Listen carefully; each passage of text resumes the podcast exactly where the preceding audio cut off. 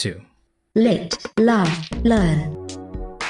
Yeah, where we like leave no stoner unturned and no lesson unlearned, man. I'm your host, Shade Summer.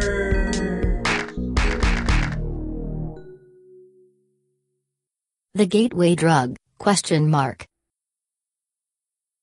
Ah, the age old argument. Does cannabis lead to harder drug use or not? Hmm. Nope. Thanks for listening. If you enjoyed the show, please share it with someone you know. I'm just kidding, just kidding. While I'd like to confidently claim that weed isn't responsible for harder drug use, it's just simply not that simple, simps. There are a few things to consider here. For instance, the fact that cannabis, among other drugs like alcohol and nicotine, are readily available just means that they are likely the starting points for harder drug users. This does not necessarily mean those drugs caused the progression. However, some would argue that it creates an itch for stronger highs. There's also the fact that your environment has a lot to do with your substance abuse. People who were unfortunately subjected to harsher upbringings are more likely to abuse drugs, not to mention those with PTSD or who are homeless tend to cling to things that make life seem less bleak. Hard to blame them, in my opinion. One argument I would agree with is regular interaction with your weed dealer may open you up to other substances. Uh, hey man, uh, here's that bud you asked for. I threw in a Percocet in the bag too. Uh, just let me know what you think of it. Not unheard of for dealers to offer that kind of cross sell. Of course, the user should take responsibility for what they ingest. However, the pressures from others to do new drugs can be difficult to resist for some, especially the younger crowd. We also have to address cannabis addiction. Some of you might be laughing at such a sentiment, but it's a very real thing. It's not as severe or likely to happen as, say, meth addiction, but some amount of cannabis users truly do find it impossible to stop. The innocent nature of the plant makes it easy to lean on, and it's no surprise that many stoners enjoy partaking on the daily. Possibly the biggest issue with weed is simultaneously one of the most reassuring factors, and that is you can't die from overdosing. This is generally a good thing, but can cause some to, quote, get lost in the sauce, as the kiddos say. You can easily find crazy weed challenges online, like the 1 gram dab challenge, the smoking 1 ounce as quickly as possible challenge, etc. While these can be fun and light-hearted, it also encourages others to test the limits of their cannabis use, which could prove to be an issue. My recommendation is to take it slow, especially if you aren't very experienced. There's nothing to gain from blowing through your entire stash in one sitting. Can you imagine if people started doing the 1 gram meth challenge? Lord Almighty. It's just difficult to tease out what exactly leads people to hard drug use. And I guess, at the end of the day, it's time for bed. Weekly News Update Canadian opiate prescriptions have steadily declined since federal legalization began. Well, well, well. Based on the title of this headline from MaryJane.com, it looks like opioids are the gateway drug to cannabis. But, in all seriousness, this is awesome to see. It's clear that there exists a market for those with chronic pain issues who aren't comfortable obtaining the good plant from the black market. They end up consulting with a doctor and are given a prescription for something much more addictive and damaging than cannabis ever could be. Since Canada's legalization, their monthly opioid prescription numbers have dropped by a factor of five and a half times. Now that's what I'm talking about.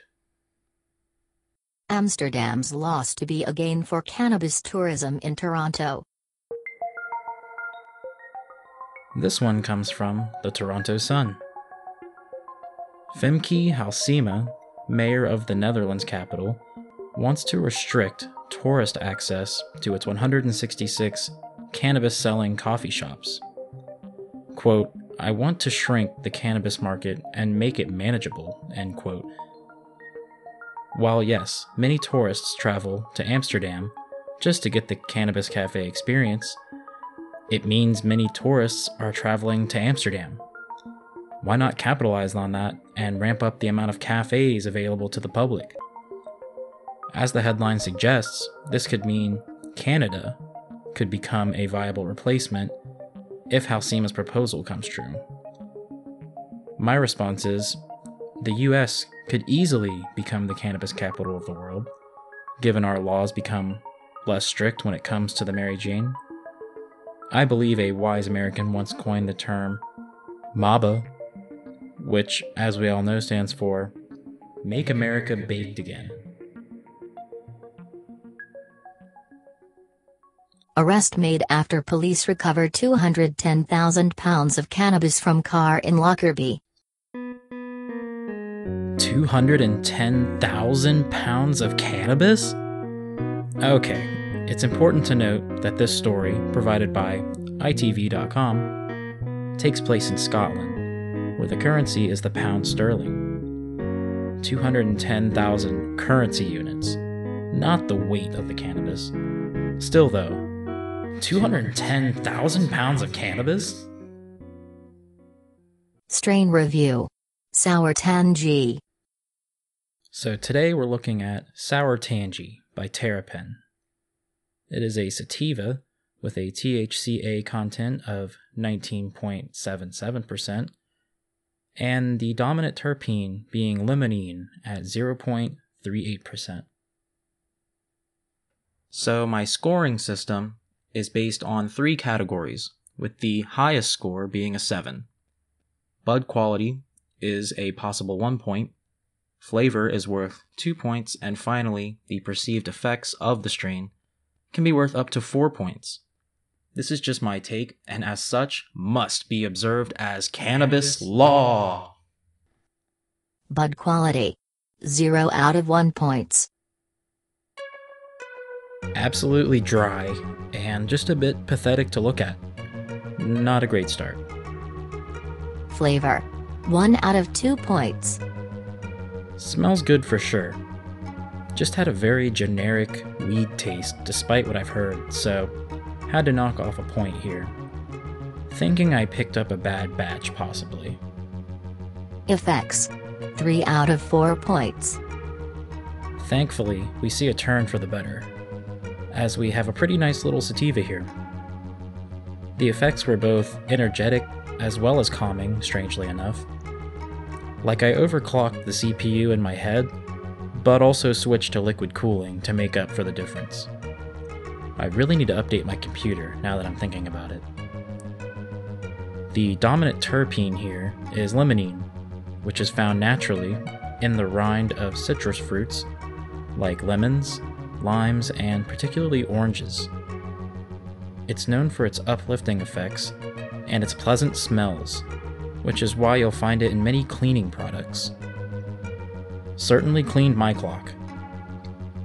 With a score of 4 out of 7, I can generally recommend Sour Tangie, particularly if you can get a good deal on it.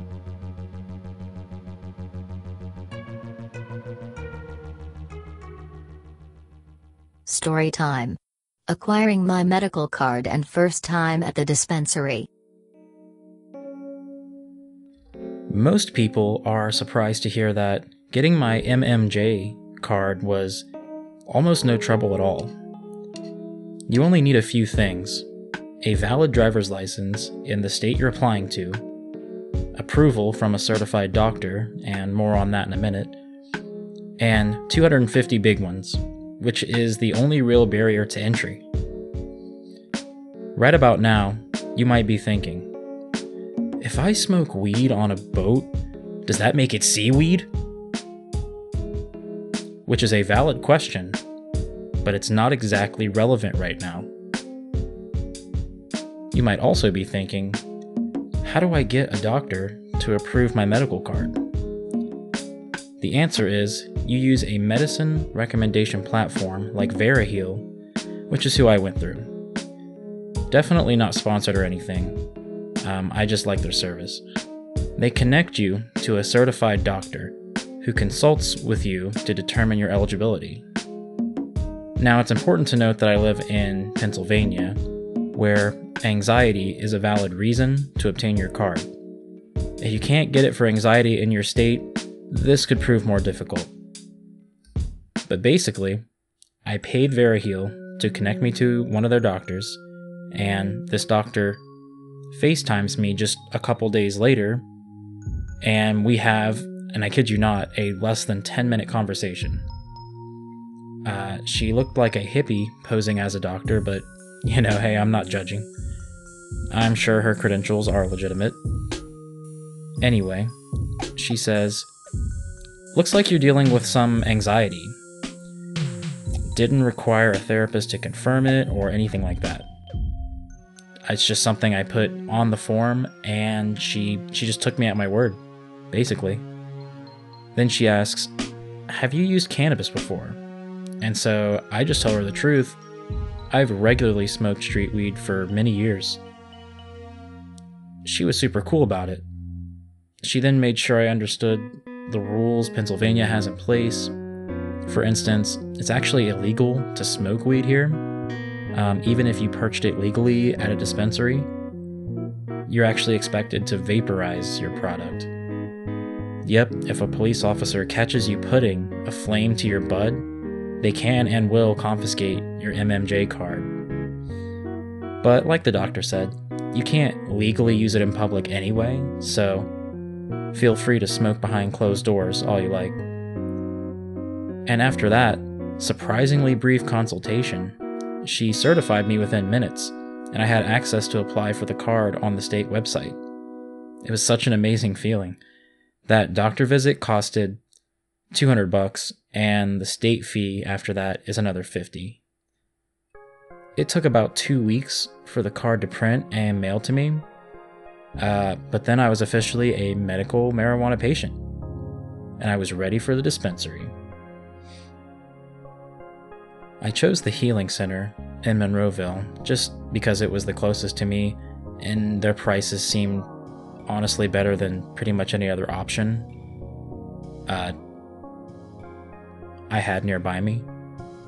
When you visit your first dispensary, they require you to consult with the pharmacist at that store. And this isn't bad at all. I met with a lady who just asked me about my experience with cannabis and answered any questions I had. She said I could talk to the bud tenders about my anxiety and they would make recommendations, but this is literally never required. You can, from the start, buy whatever you like and as much as your heart desires.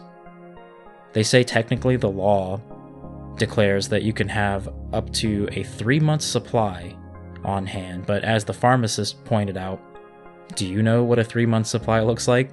Is your is your three month supply going to be the same as everyone else in the store? No.